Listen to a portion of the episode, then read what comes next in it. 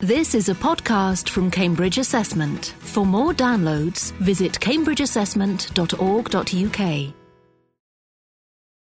I thought this would be quite an easy presentation to prepare because I was a member of the advisory group which was set up by NAA on uh, single level tests.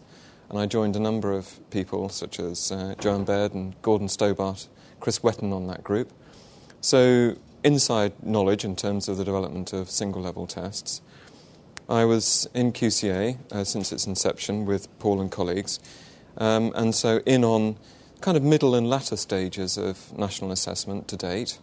Um, so I thought, okay, very, very easy. And then it became really, really difficult because I didn't know how, uh, how much detail to go into in terms of the history of national testing to understand where we are now.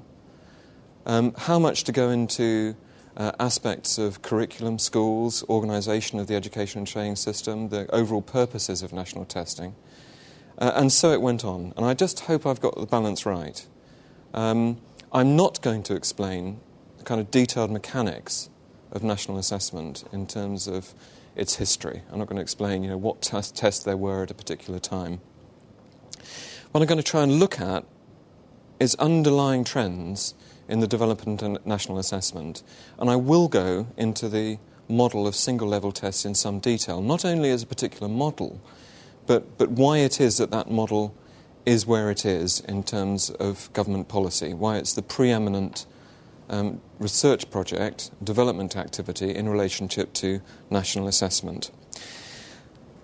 There's time for questions, so you know if I don't cover areas which you want more detail on in terms of the operation of tests or detail of SLTs or details of, of policy management, we can go into those details. Now, I want to point that there for the laser and there for moving it, so let's hope it works. Right.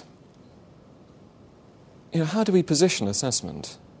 And when we talk about the national curriculum these days, although there are reviews of Key Stage 3, the primary review by Jim Rose, actually, if you look at the number of column inches devoted to things around the national curriculum, it's assessment which is preeminent in people's minds. That's what bothers us uh, in the press and in, in terms of each summer. Should it be assessment in service of the curriculum? Yes, of course it should be. I mean, assessment should follow our aspirations for what we're trying to achieve through the curriculum. And I think we've lost a focus on that and lost a sense of that. Now, I'm not going to talk about the curriculum at great length, but I am going to point out some problems and some issues and some benefits of the national curriculum. So, although I'm going to talk fundamentally about assessment, there are curriculum matters we have to attend to because it's only through the national curriculum do we understand why we've got national assessment. Is it, is it national assessment? Um, well, it was, um, sort of, because of course it included Wales and now it doesn't. So when we talk about national assessment, we're talking about assessment in England. And the Welsh have gone down a different route after the Daugherty review. And I mention that in passing because of some of the things that they were trying to do and some of the things that they've put in place. But I'm going to focus on England. So when I'm talking about national assessment, I'm not talking about the UK, I'm talking about England. Yes, of course, I put up TGAT. Um, but it's right to start there, really, because the task group on assessment and testing was tasked with specifying not only what the shape of national assessment arrangements should be, but why they should be in place and what they should be for. And the notion was there should be a balance between those four purposes. You'll find in the TGAT report as it exists now, if you can find a copy, and there aren't that many around, an annex. And it's an annex of a letter sent by uh, Ken Baker to Paul Black. And there it said that what we really are very, very interested in are the evaluative uses of the assessments for monitoring the system and for monitoring schools and making schools accountable. And that, of course, in many ways has become a critical feature of the national assessment arrangements as we have them. I'll come on to back to these, these functions um, repeatedly through this presentation. People say 1992, but it's not that simple. That, that isn't when the first tests were. That's actually the schedule of when they were introduced. And they came in at different points, at different key stages. And um, they came in at different times if you're in Wales to England and so on. 92 is a good average across those dates. Um, but it was as, as late as, ni- as, as 94, sorry, for, um, for uh, Key Stage 2 tests in Wales, um, and uh, as early as, as 91 in relationship to the Key Stage 1 tests and the Key Stage 3 tests. And, and Diane Shorrocks Taylor, in a very good text, National Testing Past, Present, Future, a bit dated now, but still very worthwhile reading. Um, she described these as the key technical influences on the form of the tests. The fact that we had new GCSE examinations which were designed to be for everyone and not just for a particular ability range. Graded tests were pretty important because they were the attempt to get true criterion referencing established in the system. Profiling and Record of Achievement, the PRAISE project, in which um, a couple of colleagues, Desmond Nuttall and Patricia Broadfoot, um, led the, the, the national work, was really very important because there they tried to construct a bank of statements which could be used for criterion referencing of children's experience as they pass through education. And then the work of the APU. The APU, of course, was disbanded on um, implementation of the national test because it was believed that if you just added up the results of each and every child, you'd get a view on national standards. So, why on earth continue to have a matrix, a complex matrix based sampling approach to assessing children's underlying attainment in order to get a fix on national standards? It seemed absolutely redundant. Um, we always argued um, from inside the technical community that, that it was essential to have such a survey, and the expert group has recently recommended it. And we understand those recommendations have been adopted by government. So the APU went, but its work was very influential. They developed very interesting tests in science, in a broad range of subjects, maths and English. Interesting items, pre tested, known performance characteristics, and, and really introduced a, a new technology of assessment to this country. Now, I sat down and thought, I know, look, there's bound to be, you know, a, a, simple pattern to the development of national testing arrangements, you know, much like to the Roman Empire or other phases of history. You know, it's going to be people putting stuff together, getting it in place, um, it kind of beds down, then you get a few accumulated problems, unintended consequences, then something terrible happens and something new comes along. And um, these don't apply at all. It's, it just didn't work. There are no obvious phases to the history of national testing in this country, which first came in round about 92, and here we are in 2009. Throughout the commentary on uh, national assessment, there's been a confusion of measurement and logistical issues. So there have been problems with the marking in terms of getting bits of paper around the system, but that's logistics. There have been problems with the marking in terms of reliability, and that's measurement. But very often the two things have been confused. And so a breakdown in the system is often confusedly reported as something which strikes at the heart of fundamentally national assessment. In fact, it's just been handled badly. Some administrative aspect of the test has been handled badly. And conversely, the same, whole, the same applies. There's been a crisis in national testing, i.e., we failed to get the papers back, is confused with some issue to do with the measurement properties of the tests. And really, I do want to separate those out in terms of the history. It's also not easy to, to answer the question well, just how many tests are there?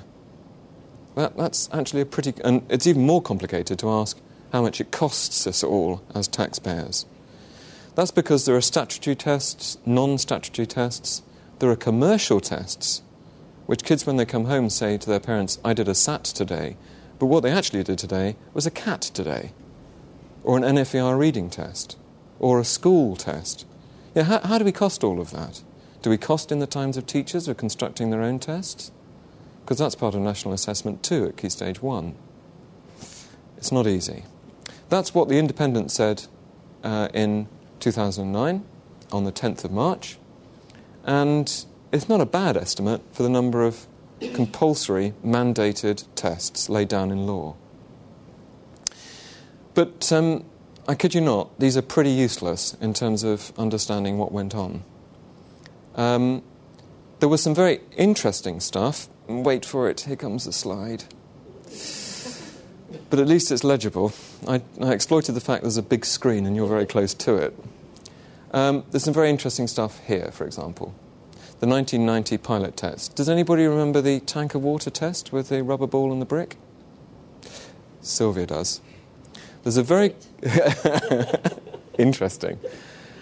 One of the first tests was really drove down the road of authenticity and trying to get high validity and alongside reasonable reliability. So it was a, it was a well specified activity, well specified in as much as it was specified in a lot of detail. Teachers had to set it up, they had to get a tank of water, they had to put water in the tank, they had to find a rubber ball, and they had to find a brick. And the child had to predict which would float and which would sink. Okay, en- entirely consistent with the statement of attainment in that part of the national curriculum. There's a brilliant video which you can occasionally find, but it comes and goes on the web, of a teacher struggling a bit because the ball actually is so big that it touches the bottom of the tank. Um, and therefore, they give a very strong visual clue to the child as to this, this will this float or sink? It, do you think it will float? Um, it took hours. Um, it used up huge amounts of time because, of course, you had to put each kid through it. And, of course, by the time a few kids had done it, of course, the other kids knew what would happen. Okay, so, but it's a nice example of how the contradictions of trying to pursue authenticity uh, in a kind of a meaningful activity which would engage with the young person can fail on the grounds of manageability and uh, adequate management and control. I'm, unfortunately, I'm going to take you through all of this, um, and this is one of my main slides. And it's assessment and not curriculum. So, there, of course, were loads of changes to the curriculum. We can basically say there were some phases of the curriculum. Here, vast overload, 14 attainment targets in mathematics, hundreds of assessment points in each key stage. A crisis which was met by the 1995 Dearing Report of revisions to the national curriculum, which limited the number of national curriculum levels to eight rather than ten. The national curriculum effectively went up to the beginning of Key Stage 4 rather than the end of Key Stage 4, thus avoiding the head on collision of the national curriculum with the content of GCSEs. Um, in the slimming of the national curriculum, there was also an attempt to slim national curriculum assessment. And crucially, I would argue, along with Diane, that there was a move from criterion referencing to criterion related approaches in respect to the assessment. No longer were the tests designed to be absolutely criterion referenced against the statements of attainment, of which there were hundreds. Rather, the tests were referenced against the programs of study and some level descriptors. Now, this really is very important, and I'll come on to how important that was in just a moment. But I'm going to take you through this now, just very briefly, because it's a true history. You can't. It speaks for itself in terms of its structure by the events which it contains, rather than slipping into some simple representation of a life cycle. So we had the Education Reform Act, direct control of the curriculum, tests at 7, 11, 14, and teacher assessment, GCSEs um, to pick up national certification and school leaving at 16. We had development of the pilot tests, um, lots of political acrimony between different organisations. In the Institute of Education, the test development group was shunned by the rest of the organisation because it was felt that it capitulated to a Tory government. In 92, roughly, we can say, the first system wide implementation of the tests. And in 93, an immediate teachers' boycott. Now, this was really serious stuff. If you're a government, you don't want the police, hospitals, or teachers to go out on strike. It's a nightmare.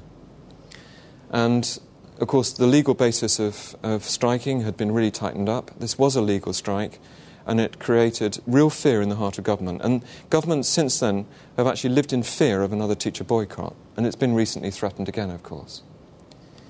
In 95, there was the very poorly reported first crisis in national data collection, where the results just didn't come in because of logistical problems in the administration of the tests. Now, at that point, um, a figure emerged, David uh, Hawker, who rode to the rescue in terms of the then SCAA management of these processes. And Nick Tate was incredibly grateful to what David did. He did a very good job in getting everything together and the results out on time. And David then became um, for very much for his reward for his efforts, um, the leader of the uh, test development enterprise within um, SCAA and then QCA on its formation in 97. There was the 95 Dearing Review, and Dearing was the great fixer. He knew, and he said in public, although not necessarily on record, that what he'd done was a short term fix. But he was pleased with what he'd done. He'd got through the crisis. The teachers were happy, government was happy, and the department was happy. He knew that what he'd d- done might not last forever, but that it was a good compromise. Um, and some of the problems which he didn't tackle have come since home to roost. In 97, there was a second crisis in national data collection, which meant that the, a completely parallel marking process had to be set up. The contractor essentially, essentially failed, and an entirely new contract had to be set up to complete the marking. Again, although there were slight delays, everything went, went out on time. Um, compulsory baseline assessment was introduced, which really took national assessment down lower. So we, we, we had increase not only in the density of national assessment over time, but it creeping lower and lower into the system, down into early years, down into the foundation stage. And we had elements that kept on being introduced into national assessment, more and more bits. Shakespeare, additional reading tests, which were previously com- um, only optional, became compulsory. Mental maths was introduced as a new component. All, all, all each, each thing individually sensible um, each with its own rationale. I'll say seemingly sensible, actually, rather than sensible. Each thing seemingly sensible in its own terms. Each with its own rationale. Each argued through the policy process and incorporated. Separate score for reading and writing in English. More and more bits being added up to what says or what makes us say that a child is level 4 in maths at the age of 11. Then we had the independent scrutiny of national assessment tests for primary schools, the Rose Report. Now, why did we have that? We had that because there was a view, and it, was, and it caused a, cr- a press crisis, that the cut scores were being tampered with by government. What wasn't noticed is the cut scores had actually moved more under the Conservatives than they had under Labour. And it was only Judith Judd, as, a, as the independent correspondent at that time, who spotted that. And she reported that well there'd been a, a kind of feeding frenzy amongst journalists that, look, these cut scores vary. That means that government must tell QCA where they should be, be, to get a certain proportion of kids through so that it appears that standards are rising. The Rose Report said, uncontrovertibly, that there was no direct political interference in the cut scores in any one year in order to ensure that the government was achieving its stated performance targets. Remember that Blunkett had actually staked his resignation, his career, on whether the, the uh, targets at 11 would actually be met. What was interesting in the Rose Report is that when he looked at script scrutiny and use of data in respect of the level threshold setting, which is the crucial event in terms of determining how many kids get what in a given year, he actually expressed surprise at the amount of data which was used. Now, that, that was very interesting and quite odd from the measurement community point of view. Mick and Alex in my team, Mick Quinlan and Alex Scharaschkin, did a brilliant paper, which I've got and will be on the website. It's a public paper which was given 99 in BERA. Was the first public description of the way in which national testing operates, and brilliant it is too, and I commend it to you. It's a brilliant paper. Not many people have read it, not many people have heard its existence. It's brilliant. It just outlines how things are done. And also made a series of recommendations because they felt, in, contra- in contrast to Rose, that not enough use was made of data. Blunkett ordered a review of Key Stage 1 and Key Stage 2. Alex did another paper on the TA test relationship, which showed, interestingly, there is no relationship.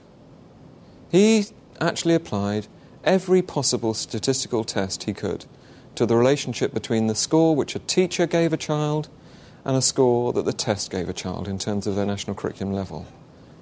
Over time, he could find no relationship. Apart from in those schools where the correlation was at 100%, because they did their TA after they got their test results back. I'll let that sink in. Um, in 2003, revised Key Stage 1 and Foundation Stage, where Key Stage 1 effectively became teacher assessment with tests available to actually be used as some kind of, of weak moderation of teacher assessment. Then we had the third crisis in national data collection, which was a Key Stage 3 English crisis in terms of marking, and the scripts didn't go out, if you remember. The, the, results didn't go out until September. Interestingly, in law, they are supposed to be supplied by schools by September. But everybody expects them in, in before the, the, end of the um, spring, uh, the summer break, of course. Um, first working version of the Code of Practice. What? You mean from, 2000, from 1992 to 2004, there was no Code of Practice for National Curriculum Assessment? Correct.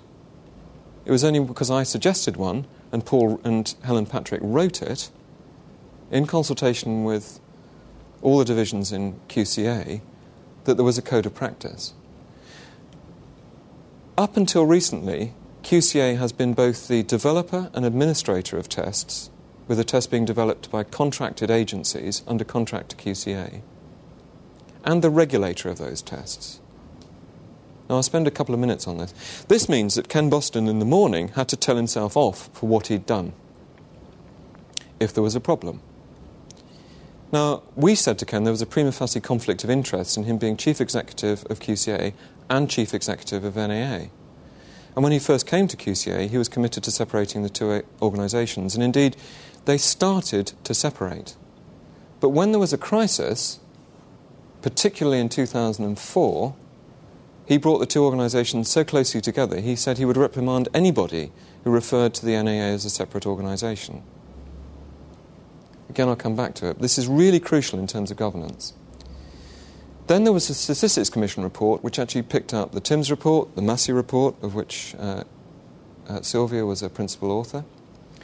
And um, Peter Tymms had been commissioned by the, the National Statistics Commission uh, to look at the outcomes of national curriculum assessment and say, are the, is the trajectory of standards in the education system, the picture of standards which they give rise to, actually faithful to the reality of what's going on in schools? And Peter Tymms concluded no. He cited the Massey report as part of the evidence. And I wrote an open letter to the Statistics Commission which actually confirmed the confidence that we had in the Massey report. Now, I'll pause here slightly. This all sounds very. And it's very easy with hindsight to say that there are substantial problems in as complex a system as national testing. Now, I believe that all of the developers who have been involved at QCA in the development of, of national tests have act, acted in incredibly good faith. They're very good technicians and they've worked extremely hard. They've commissioned some very insightful and innovative research to support and develop processes. But I think there have been accumulated problems. And I think that government and QCA were slow to act. And I think looking back at what happened and why is very important in terms of assuring that we get a, a, national curriculum assessment process in future that's fit for purpose and has appropriate levels of public accountability.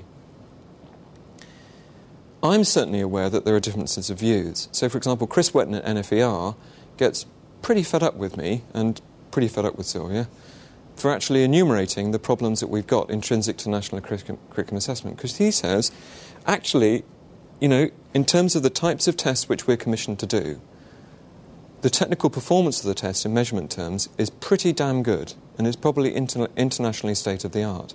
And I don't disagree with that. But I'm minded of the kind of findings of, of, of people like Warwick Mansell because people like Warwick have sat in the audience at conferences and just said, you know, hang on a minute, government, you know, are you aware of what's going on in schools in terms of teaching to the test? Are you aware of the extent to which testing is dominating the curriculum? Do you understand what's happening in pupils' lives? Are you aware of the weight of accumulated evidence in respect to the curriculum washback effect, combined with the measurement problems associated with these tests? And I think the weight of evidence was accumulating and insufficient action was taken. And I think that's where we are with national tests. And I'll come on to SLTs in just a second.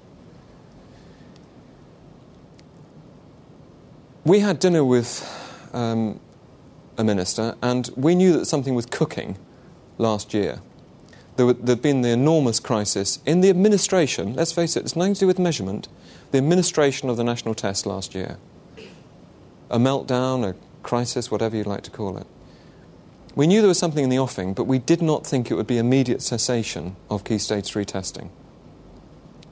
Um, and then, of course, we had the expert group, and they recommended cessation of science at key stage, oh, key stage 2, I'm sorry, that's a typo, and an annual sample based survey in order to establish national testing, underlying national standards of the kind that we've been advocating for nearly two decades. Okay, that's it in terms of the history. Now, I've got a lot more slides, and I'm going to re rattle through them. But these are the evidence which link to all those points. These are national curriculum levels. What I'm going to argue for is levels need overhauling in terms of uh, measurement. They need to be looked at with a great deal of critical thought.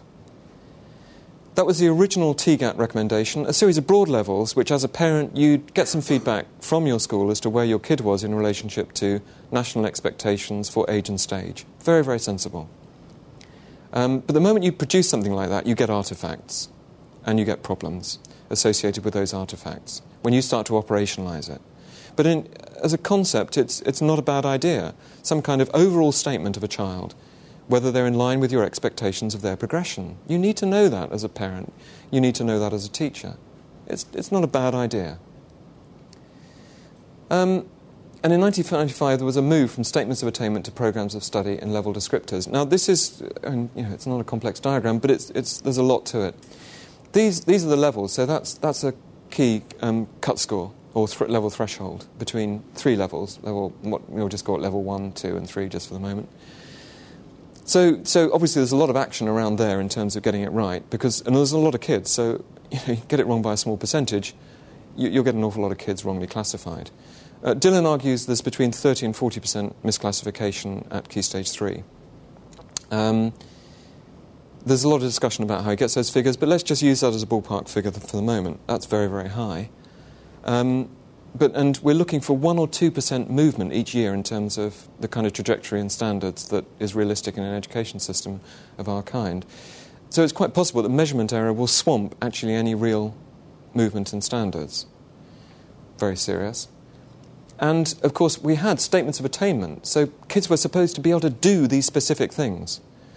But by really sort of, you know, late, late 1990s, what we got were marks. So these thresholds were determined in terms of marks. And quite recently, there's been work trying to find leveled items. You know, this is a level six question. And that, that is a discourse which exists amongst the officers in the subjects in various organizations. But the point is, that's, then it's just not borne out by the measurement characteristics of these items. There's a conclusion that there really isn't such a thing as a level 6 item. It's just not that simple. And so you, you, you cross this threshold if you, you may have done all sorts of stuff at different levels, but you've got enough marks to move from there to there. So it is kind of, kind of you know, weakly criterion referenced. Uh, it's, you know, or Lyman reference, whatever you want to call it but it's not criterion referenced in the, in, the, in the way in which we originally set out. Now, do we want criterion referencing? That's the key thing. Do we actually want to try and achieve it? Do we want some meaningful statement around this child is at level four um, in terms of our national curriculum assessment arrangements? And that's a question we've got to ask. That's where we are with national testing. I think we've got to ask that question. There are all sorts of other issues around this diagram, but I'll move on quickly. Oh, that's a real. That's, that's real data from borderline effects. In, this is Key Stage English 1998. Uh, hang on a minute, I don't often see that kind of stuff as a test developer. What's going on here in these peaks? Borderlining. And borderlining was introduced to the notion that there might be some error, for example in English marking, around the cut scores. So let's remark all of those that are within three or four marks below the border. Oh, by the way, we, we won't think much about those that are above it that we should, for example, mark and perhaps readjust downwards. So, unsurprisingly, that's what you get. This vast population that moves from there to there, and it's big. There are thousands of kids in those peaks. And um, it's not a very justifiable approach. It was questioned. QCA took years to get rid of it. And of course, when you do get rid of it, you'll most likely see a slight diminution of attainment. And that diminution could equal the, uh, the amount of gain that you would like to see in terms of underlying educational attainment. It's a kind of thing which would cause press stories. Look, standards are going down. The reason it didn't cause any hoo ha at all was yes, it was withdrawn last year. So it's not surprising that it was swamped by the marking crisis. Um, measurement error and the problems with overlaying levels onto marks. Um, I've outlined some of those issues in terms of the, f- the first diagram. But there's also this, um, which gives rise to a very interesting thing. Do we want levels? Do we want to say this kid's at level 4 in mathematics at 11? Is that useful? Ian would say it's incredibly unuseful now because actually we spend huge effort generating levels and then spending huge effort breaking them back down again to try and make sense of them. What schools are interested in is which questions have these kids done well in? And they like to get the tests back in order to do exactly that. So, what are levels about? And look, these two children are closer together in terms of their attainment than this child and this child, even though this child and this child has got the same national attainment level, because these represent two years of attainment. And actually, this may be the value added for you as an institution in terms of how you're judged outside. So you want to know what's going on there. And if that child is misclassified as being that rather than that, that's going to really severely affect your, affect your value added. So that's why, in terms of reports of maladministration, teachers phoning up QCA in terms of this child's got the wrong score, there have been a number of, there's increasing, there's been growth in the number of calls which is saying this, this child has got the wrong level and it's too high a level. All interesting questions, and that's why we've got 4A, 4B, 4C, because you need more analytic bite than levels actually give you. Okay, QCA practice and test development. Um, there have been massive problems of officers actually changing the tests after the second pre-test. Don't do it, but they do. I don't know whether they still do, but they were certainly doing it when I left in 2006. These were, sorry, these were accumulated problems, um, and there are about, hang on a minute, how many are there? 11, uh, which I summarised when I left QCA and actually um, examined in a bit more detail. Um, should have been removed. There should have been an explanation for why it went on. It wasn't. It was withdrawn. Nobody noticed. There wasn't a scrutiny of it. Uh, movement up and down in science at key stage three. Look at these figures. 2000, the overall numbers look fine, but the moment you looked at level six and above, there were some very odd things happening. 2005, look, 37%, 35%, 40%, 34%, 33%. Um, hang on, are kids really getting that much better and that much worse over a time frame like that? Is that plausible? And when I talked, I mean, the moment we saw those figures internally in QCA, we thought, hang on a minute, you know, what is going on? And so I asked everybody. I just went and asked subject officers. Each subject officer gave a different explanation for why this was the case. They said, no, I, no, it's uh, very, very clear why that's the case. We introduced a whole series of new training materials. They were unfamiliar to teachers. Um, that's why we had these, these peculiar dips here. Um, and then I went to the department and got an entirely different, equally definitively stated, entirely different explanation. Um, very, very peculiar. Um, then there was the Massey report, which said um, it was okay in key stage, key stage one, uh, level two English, um, okay in mathematics, um, not okay in key stage two English, not okay in key stage two science, and not okay in key stage three mathematics. In other words, the uh, data through a sophisticated triangulation survey suggested that there had been inflation, underlying inflation in the figures. What was remarkable, and discussing it with uh, journalists, is that despite the fact that QCA didn't publish the report because it contained difficult material for over two years, and only repeat, um, published it when I wrote the open letter to the Statistics Commission, it contained incredibly good news that the majority of the gains, which the government could lay claim to, were real. But the organisation was so concerned about the negative findings that it refused to publish the report. Um, there, are there, are, there, are certainly issues in terms of the weakness in the Ofsted regime because the, the Ofsted regime has increasingly become dependent on the data in national assessment. And if there are problems in that in terms of measurement error, in terms of the right kids being given the right level, and in terms of then scrutinising schools, that's serious. It's not exactly, I described it not exactly as being built on a, on a house of cards, but it not using reliable, sufficiently reliable evidence in its inspection processes. And then there's this why do teachers say there's an assessment overload and then elect to use loads of non statutory tests? CAT, NFER Nelson reading tests, Suffolk reading, and so on and so on. Dozens of them. Barry Creasy and I did a review of how many there were. Loads and loads. MidYIS, ALIS, YELLIS, all of those. And then we've got the merits of middle of key stage testing rather than end of key stage testing. The kind of as it were, fight that goes over, over the value that, that goes on over the value added in terms of performance tables is really very debilitating in the system. That's why Wales, under the Daugherty review, suggested that national testing should occur in the middle of key stages because then the gains are owned, or the losses are owned by the school concerned or the institution concerned. If you have the testing at the end of a key stage, then there are real problems in terms of ownership. And very often, Key Stage 3 schools avow a very strong mistrust of Key Stage 2 results. Justified or not, the majority of them say they don't trust the Key Stage 2 results. It's very serious that they don't. Whether they're right or, or so not to do, it's undermining of the system that they don't. Just rely on teacher assessment. That's been advocated by a load of academics. Uh, outside any understanding of how teacher assessment is conditioned by the system in which it's located. Um, and so you can't just say, let's rely on teacher assessment, because there's no such thing as the characteristics of teacher assessment.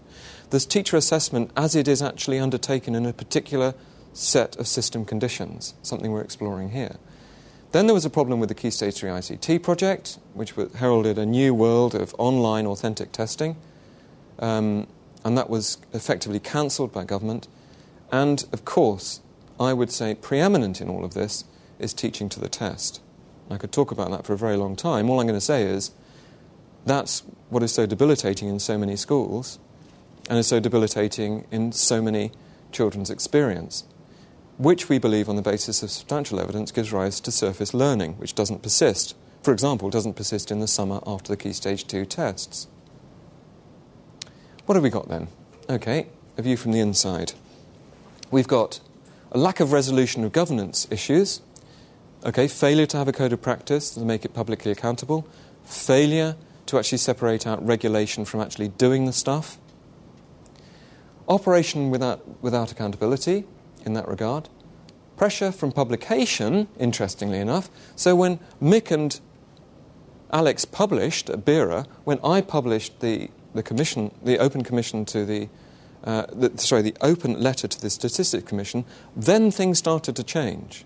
But it was only when we published them that things started to change. So poor publication record, and a very, very slow to act in implementing recommendations. Massey report, majority of the, the recommendations still not implemented two years after the report had been received. Borderlining, not removed for years, or at least confronted. And constant innovation. Are the national tests failing our children? Diana Hinds, Independent, 9th of May, 1996. On Tuesday morning this week, Rush Common County Primary School in Abingdon, Oxfordshire, addressed itself in a mood of weary resignation to the task of getting its 69 seven year olds through their tests. Next week, its 11 year olds will also be engrossed in the tests, which occupy a large amount of the school's time and effort and necessitate much jiggling of timetables so that teachers can cover for one another as they test small groups. Since the first standard assessment task, now called tests, began five years ago, John Fisher, the head teacher, says there has been nothing but change. Each year they've altered things and tried to refine the tests a bit more. Even now, they're not exactly what I would call manageable in terms of the time they take up, but this year the government has got to say this is it and not make any more changes. Tinkering with the tests has resulted in a shifting of standards. This year, for instance, it will be harder to achieve a level 1 in the English test for seven year olds which will require firm evidence of reading ability. 11 year olds will also have to take a fuller range of scientific knowledge and skills to gain a level 5.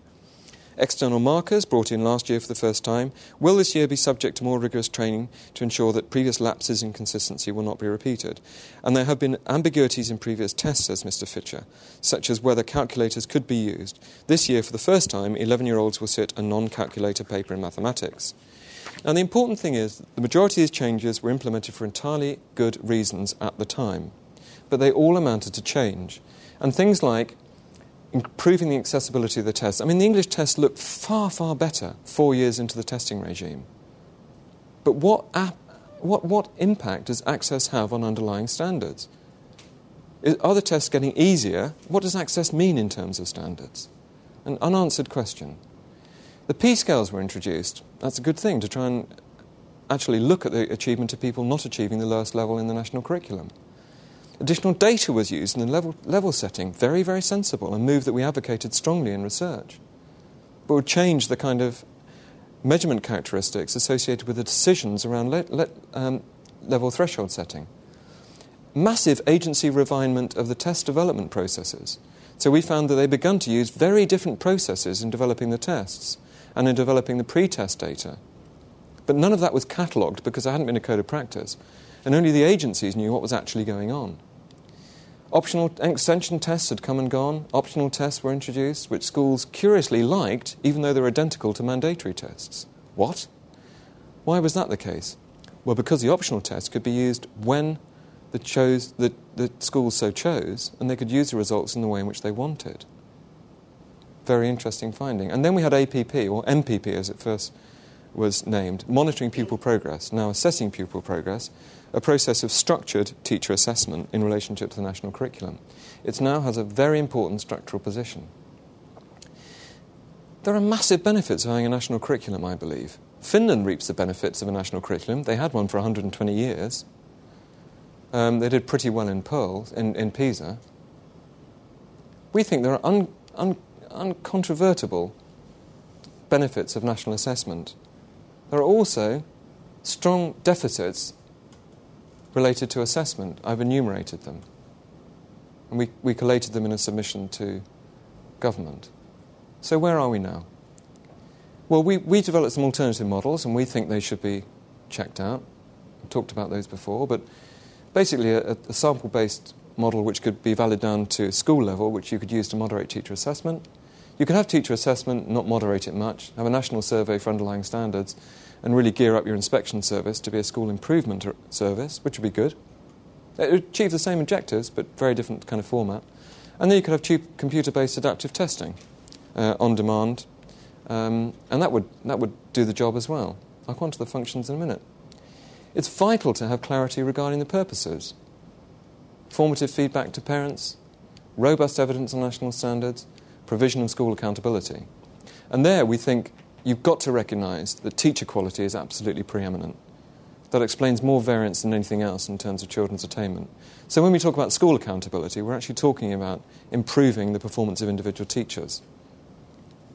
And we think those three models would all deliver that, but in a very different form. We can't understand why the government hasn't put in place parallel development processes for different models, because all of these would take time, probably longer than an individual term of office for a government. That's why they tend to be not very keen on implementing them. But we should be exploring these, these different approaches. They are potentially very robust and very interesting. What about single level tests? Now, this is the last five minutes, really. Um, I will take an hour, which means a slight overrun in terms of half past. They're part of a system. They're not, single level tests don't just exist by themselves. Um, and they were introduced through consultation, um, 2006, um, after a discussion between ministers and advisors over a Christmas period. And um, 400 schools, 10 local authorities, uh, 64,000 children in the pilot when, it, when it was first set up. And the idea was that you'd have tests for a particular level, say level 6, and they could be taken by a child when they reach level 6. Um, but in fact, they're available twice a year, So it's kind of on demand, but only twice a year. Th- th- those are the, um, the kind of characteristics. That's what we see on the website at the moment, okay?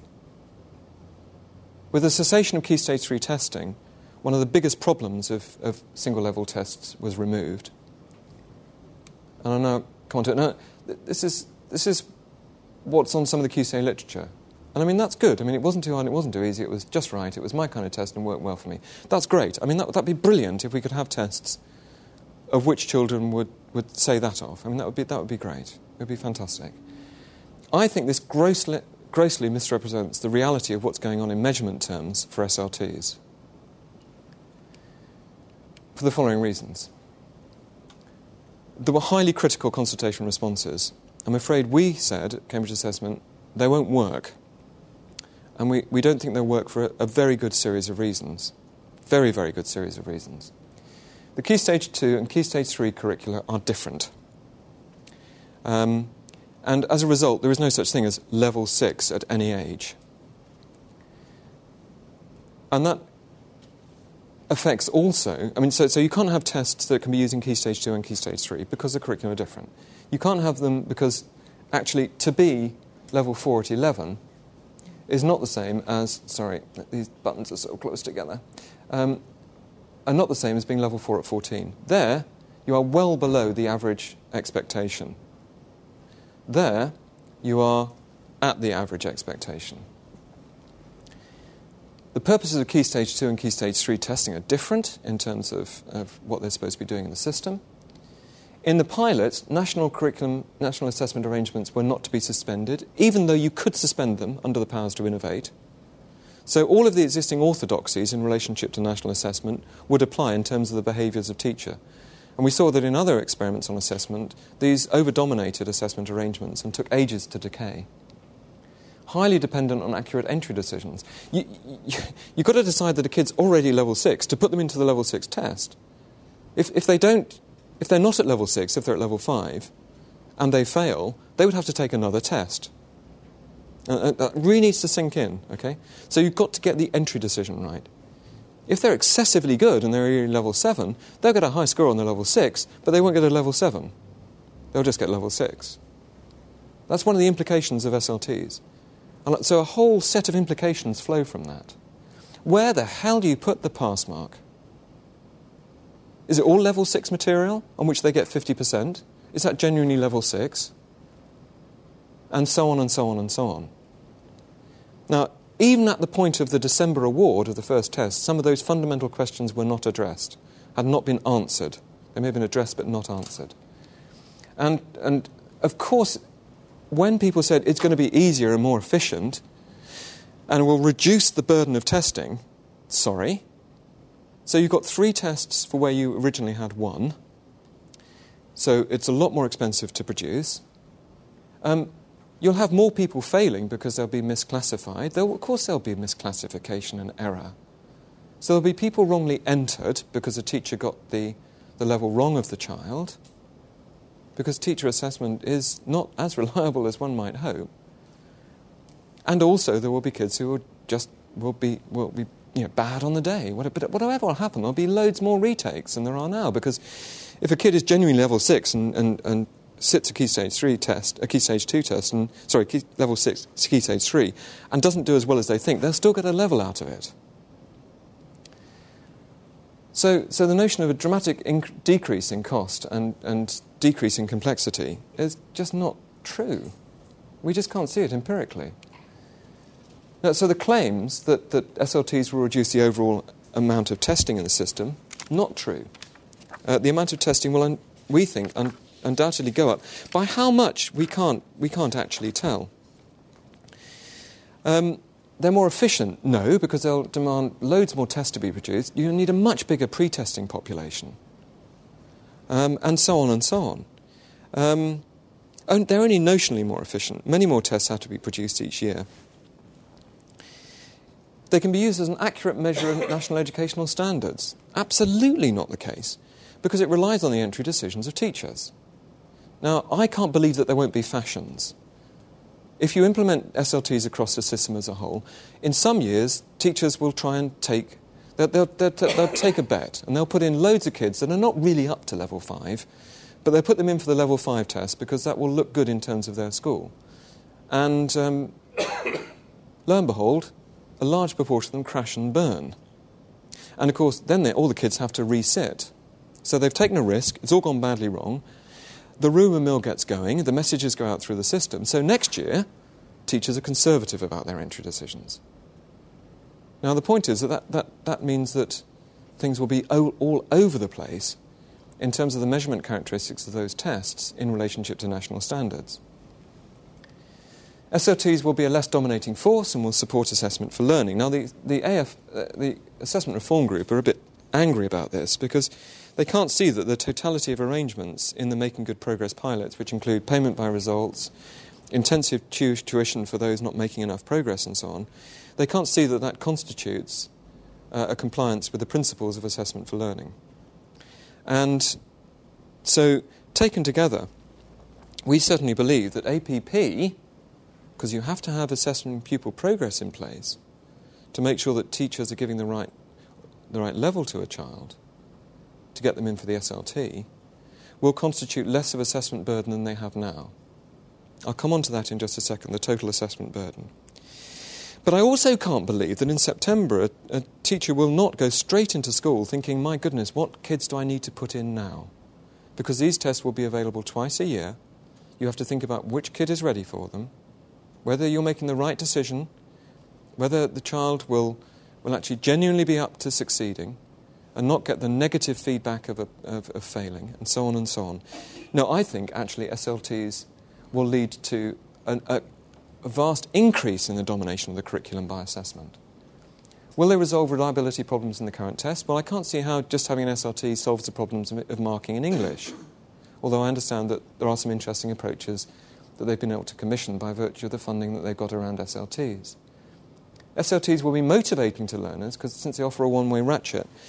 Now, Chris Whetton definitely is very concerned about this, probably more concerned than I am, but it's unknown really. Um, it's a potential problem because people can only move in one direction. So they'll always get a level, they'll, they'll, they'll keep the level six if they get it early. But of course, they may have got it early for a whole series of reasons. And they may drop back. And you want to know that educationally. If they have dropped back, you need to know. So that the one-way ratchet is potentially an educational issue. And SLTs will be a less stressful experience for learning. You failed level three again? I don't think so. So, yes, I think that quote is very, very interesting. And I think that's great. And if we can introduce much less stressful testing, great. But personally, I can't see it in terms of SLTs. Now, I could go into a lot more detail. I haven't got the time. You'll see why I haven't got the time in just a minute. Um, but where are we genuinely? You know, you know, we, have got accumulated problems in the National Curriculum Assessment, which led to its cessation, a combination of administrative and measurement problems. Um, I think a failure to confront, really intellectually, some of those problems. So if you fail to confront the problems in your model, you're not going to be that good at developing something new. Um, where are we? Um, okay, it's simple. There we are. Um, you know, that's it. Key stage two tests are ticking over. We've got rid of key stage three, and SLTs are being refined for implementation. So I'll stop now and hand over. Oh, hang on a minute, I've got a final slide. Where are we with national assessment? That's where we are. I'm just going to run through this, and with your indulgence, um, Liz and Paul, I'm just going to run down this for about five minutes, very, very quickly when people say the new assessment model is SLTs, that's not the case. It's SLTs in conjunction with APP. Okay, and APP is quite a demanding approach. It divides things into assessment foci. Children, which is a good thing, review their work through peer groups. Teachers actually review the work and they decide what level a child's operating at. Um, and that's used for the entry decisions. Um, there's kind of in, some internal moderation processes within the school. But it takes a lot of time, and it's based on these assessment focuses, foci, which are a re-specification of the national curriculum. It's based on finding levels in material, finding bits of evidence which m- signal levels, and I think we've got to look at whether that's right. We've got to look at the level of classification error in APP, and I believe that, that, that an evaluation is about to be commissioned, which is a really good thing. But the, the, the total assessment model is APP plus SLTs plus the expert group's recommendation of a sample based model for measuring national standards. That's the assessment model. So when we look at washback effect and load and cost, that's what we've got to take as the unit. We've got refined test development processes for Key Stage 2. Chris is absolutely right. They are very refined. For their specification, they are very refined and work well in measurement terms. We've got widespread use of tests other than national assessments. The assessment load is APP plus SLTs plus a national survey, plus all the other tests which schools pay for and use, and those which they set internally. That's the reality of the assessment load. And it's enormous. Continued curriculum washback at Key Stage 2, a, a, a final year often dominated by shallow teaching to the test. Seriously, we've got competing assessment paradigms. Assessment for learning has been appropriated by the policy community as a label, but is not alive and well in formal arrangements. It is being pursued in research, it's being pursued in teacher training by certain organisations, but it, it, doesn't, it doesn't occupy a central position in our national assessment arrangements. There is escalating concern over the construct base. I've talked about levels. I believe we should really revisit levels. Are they an appropriate form of measurement and are they an appropriate form of reporting? Complexities of age and stage are finally being confronted alongside levels, but you know, to be a level 4 at 16 is a serious matter, and we've got to understand what we should do by way of these kind of pupils for their learning and for their assessment. We've got possible withdrawal of key stage uh, science at key stage two. The expert group's recommendation have, I understand, been accepted by government. So the possible introduction of an annual national sample-based survey. Why annual? I'm not sure. I don't think you need to do it every year, um, but we desperately need it. I mean, as a minister, I'd want it. I'd want that to give me probably valid down to LEA level, an absolute cast iron view of what's happening in terms of underlying educational standards. I'd want to be able to test innovations through that.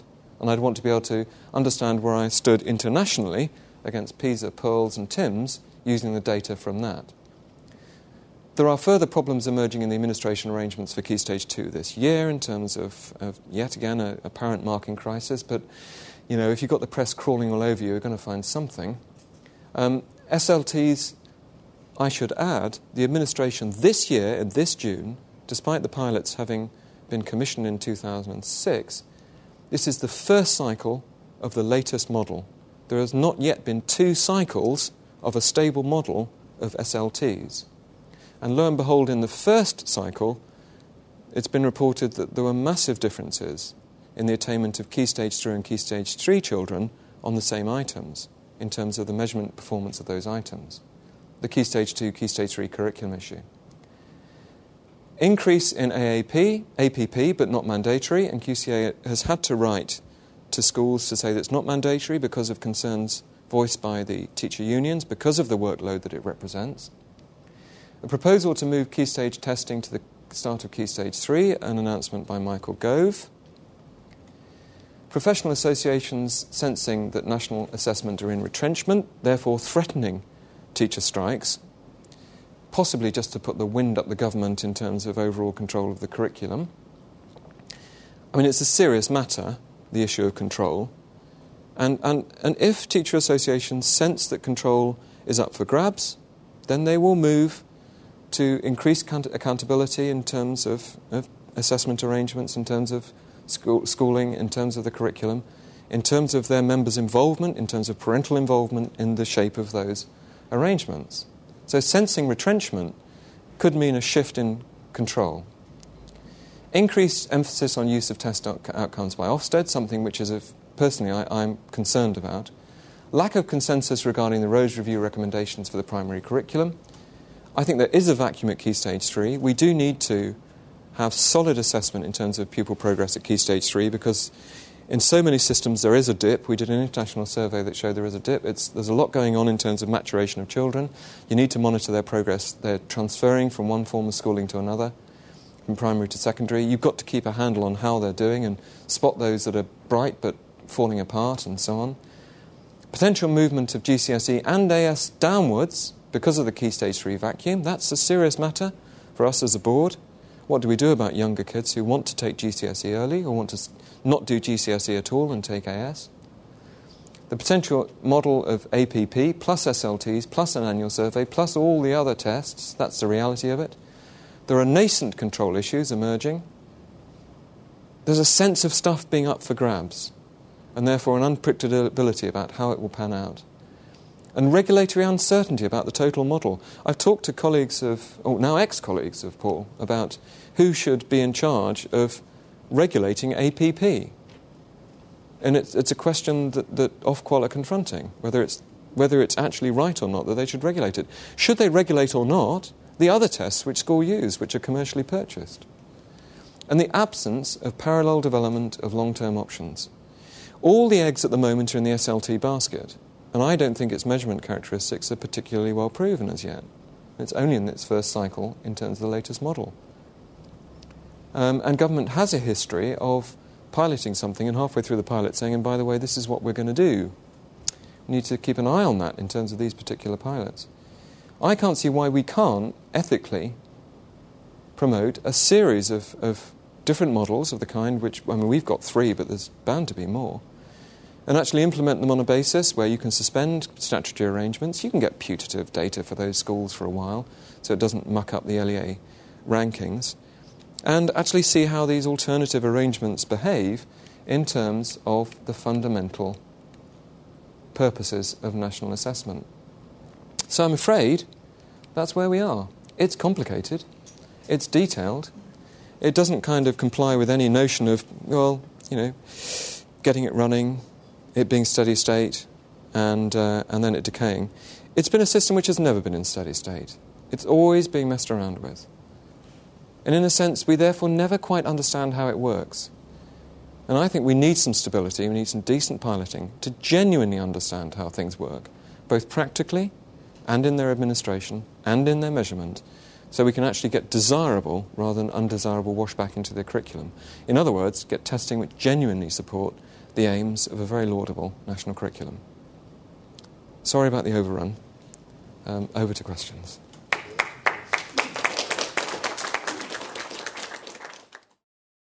This is a podcast from Cambridge Assessment. For more downloads, visit cambridgeassessment.org.uk.